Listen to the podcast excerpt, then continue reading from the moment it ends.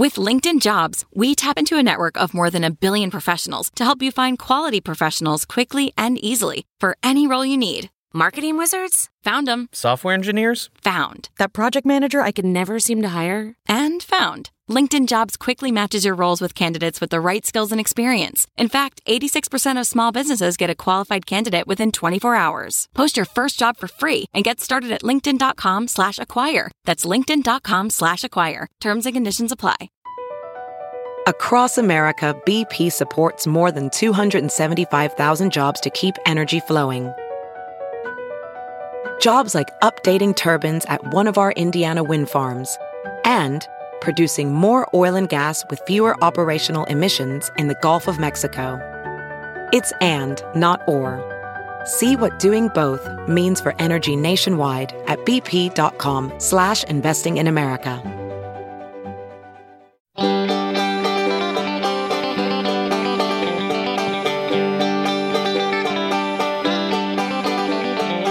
Welcome to the Caixin Sinica Business Brief, brought to you by SupChina. Each week, we bring you a roundup from the world of business in China from Caixin, China's authority on business and financial news, as well as interviews with Caixin Global reporters and editors. I'm Kaiser Kuo from the Sinica Podcast.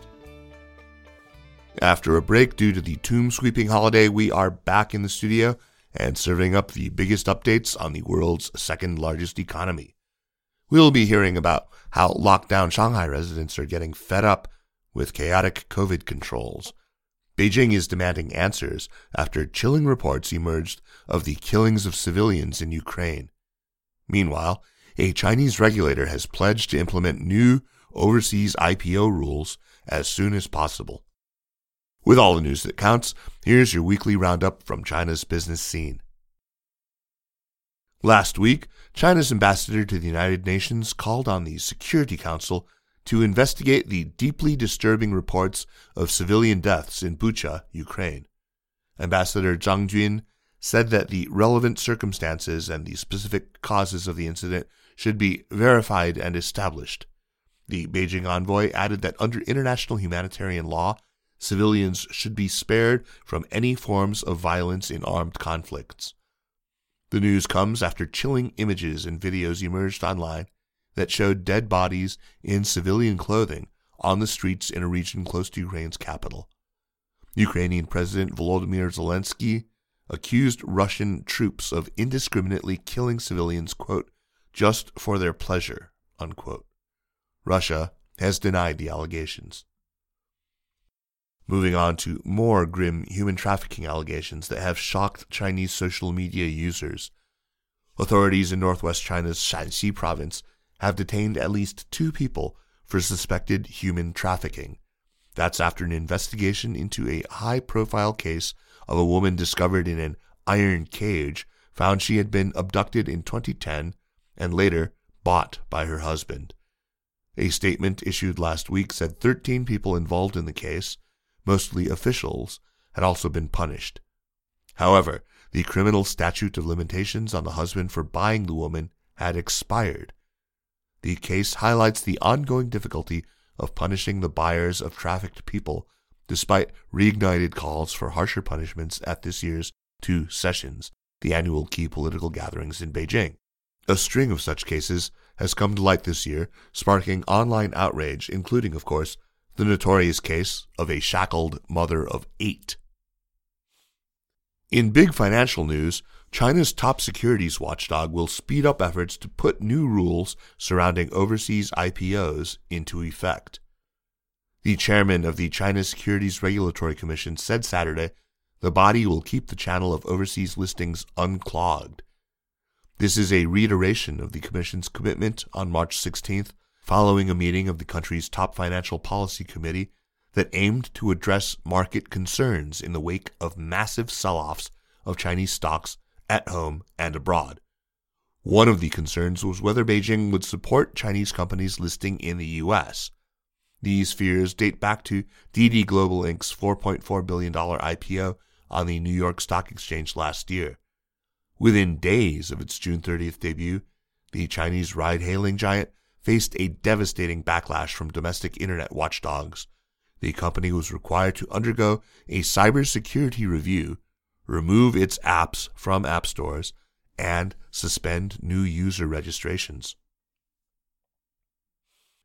On a related note, U.S. consulting firm Bain says that China's private equity market may lose momentum after years of superheated growth. According to Bain, global investors are increasingly concerned about the country's slowing economic growth and increasing investment risk. Rising geopolitical tensions and tighter industry regulations cast a cloud over China's IPO market in the second half of 2021. Bain's report says that the value of IPOs dropped 50% in the second half from a year earlier.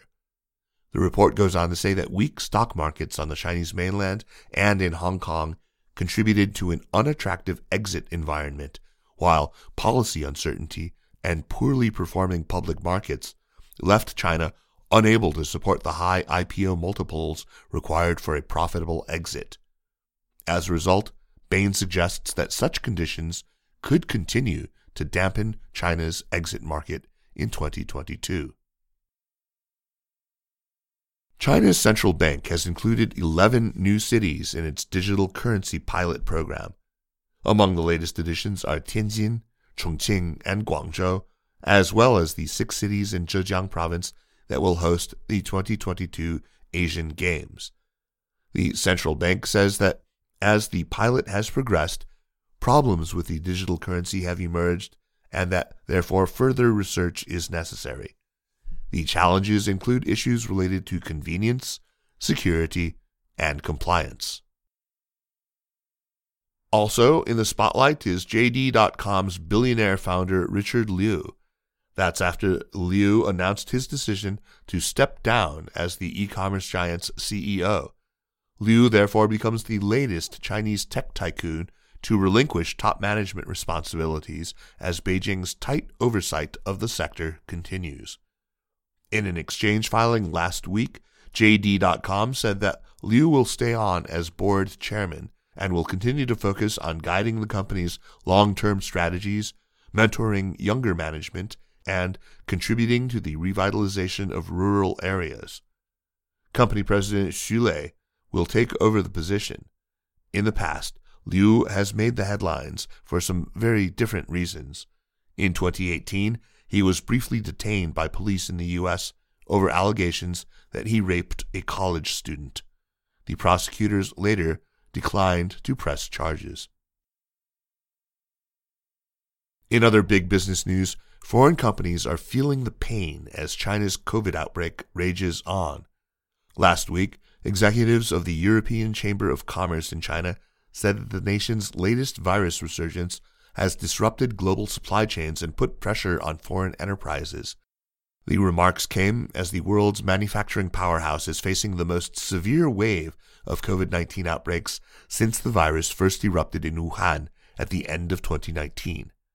Even more telling is that Jorg Wuttke, the chamber's president, says that given how the COVID situation in China has made it difficult to attract or retain expats, some European businesses are also considering moving part of their China operations to other places. And while we're on the subject of COVID, let's turn to Joshua Dummer, Caixin Global's deputy copy desk chief for the latest on Shanghai, which has now emerged as China's epicenter of its latest virus crisis. Josh, welcome to the podcast. Thank you for having me. So, Josh, can you give us a quick update on the current state of the outbreak in Shanghai? I understand that it's now being reported that there are more cases in Shanghai now than there were in Wuhan at the start of the pandemic. Yeah, that's right. So, as of Friday, nearly 5,000 COVID patients had been hospitalized, and about 142,000 asymptomatic cases were under medical observation, and that's according to official data from the Shanghai Municipal Health Commission. That makes it easily the biggest outbreak on the Chinese mainland by official tally.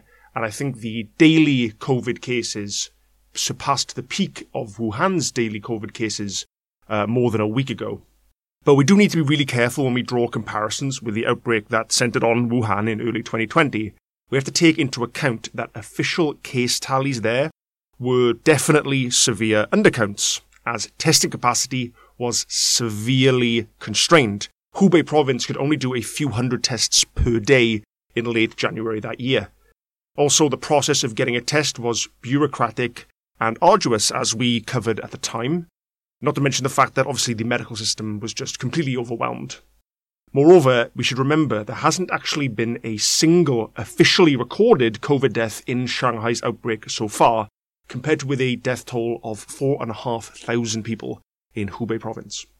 Okay, well, regarding Shanghai's latest COVID outbreak, there have been a lot of complaints about the city's COVID controls leading to all sorts of chaos and putting people in some uncomfortable or even dangerous or life threatening situations. Of course, the outbreak has severely disrupted just about every aspect of social and economic life in the city, including making it harder for pe- people to get regular medical care. But one of the biggest stories coming out of the outbreak has all been to do with food distribution. With much of the city not allowed to leave their own residential communities, thousands of people in centralized quarantine, and strict control on movement in and out of the city, many people have experienced food shortages. Now, it is very difficult to get a handle on the scale and severity of this problem amid all of the chaos, but anecdotally at least, it seems to have definitely led to at least some people going hungry, which is obviously a shocking state of affairs in any city, let alone an extremely wealthy and developed metropolis like Shanghai. Now, some people stuck at home have benefited from government largesse, posting pictures of like some really impressive looking hampers of delicious fresh food on social media, but for many, many residents of the city, the only source of fresh food now is discount group buying clubs. And that's a something that existed before the outbreak in which local community leaders contact food suppliers, take orders, and organize transport for it themselves. Now, it, this is a well established practice in some larger working class communities, but it's actually quite rare in more affluent and sparsely populated compounds. That's meant hitting minimum order sizes and finding supplier contacts have been significant hurdles for some people, according to people who we spoke to. Multiple industry insiders and residents also told Caixin that essentials like fresh vegetables and meat are sitting around waiting to be delivered, in part because people can't leave their homes to make deliveries. Now, while we didn't hear any stories specifically of things spoiling, you can imagine that there's probably at least some of that going on. Moreover, currently there are about 11,000 gig workers for takeout and grocery delivery in Shanghai. That's according to a press conference last week by city officials. Now, while it's not clear how many workers the city had before the outbreak, in April 2020, the similarly sized city of Beijing had about 54,000 takeout workers. So about five times more. So the number seems to be likely to be quite depressed. So, how is Shanghai now trying to handle the situation? Well, in the broader sense, of course, the city is relying mostly on the country's well established playbook of case tracking, movement curbs, and centralized quarantine. But as the outbreak is placing extraordinary demands on the city's capacities, it's also having to turn to its neighbours for help in making these policies work. The city has been drafting in medical staff and delivery personnel from other regions to ease the logistical problems and also to staff quarantine facilities. It's also shipping tens of thousands of close contacts of COVID cases to quarantine facilities in neighbouring Jiangsu and Zhejiang provinces, which will host some 60,000 people in total. Over the weekend, the city also said it would begin to loosen curbs in some areas judged to be at lower risk, which also could help to mitigate some of this disruption. Again, it's pretty hard to get a grip on how well all of this is working, while anecdotes posted online by Shanghai residents do seem to imply that more food is getting through to people who need it, the official case tallies do continue to climb. Josh, there's been some speculation that Shanghai's experience could act as some sort of tipping point on China's zero COVID policy, like a rethink. Do you have thoughts on, on, for example, whether this really could be the point at which China changes its overall approach to the pandemic or changes policies, for instance, on importing foreign vaccines? Yeah, well, since this outbreak has really turned into quite a disaster, there has been a lot of wide speculation about whether or not this could signal the end of attempting to impose these dynamic clearing policies. Obviously, we've had speculation like that uh, more or less since 2020. You know, people are thinking, well, if Shanghai can't make this work, you know, who where can make this work? But I certainly don't think that we've seen any official signals, especially not from the centre, that there's any plans to relax any of these policies. Everything, all of the uh, rhetoric seems to be very much focused on they're going to make this work, uh, they're going to uphold this policy. Um, like you mentioned there with the importation of foreign vaccines, there was a document from the Shanghai government which seemed to imply that could be something they were looking at, but um, at least as far as I'm aware, that hasn't developed any further. And uh, it doesn't look like that policy is going to be coming into force anytime soon, at least as far as we know. Okay, thanks so much for taking the time, Josh. You're welcome. And that's it for this week. Thanks for listening. The Caixin Sinica Business Brief is produced by Kaiser Kuo and Nandini Venkata, with stories from the staff of Caixin Global. Special thanks to Li Xin of Caixin Global. Thanks to Spring and Autumn for the music. Check out some of our new podcasts on the Sinica Network, like China Stories, featuring the best writing on China from around the web, and the China Sports Insider podcast. And for daily news and views, make sure to subscribe to SupChina Access for the daily newsletter. Find us at supchina.com. Thanks for listening, and we'll see you next week. Take care.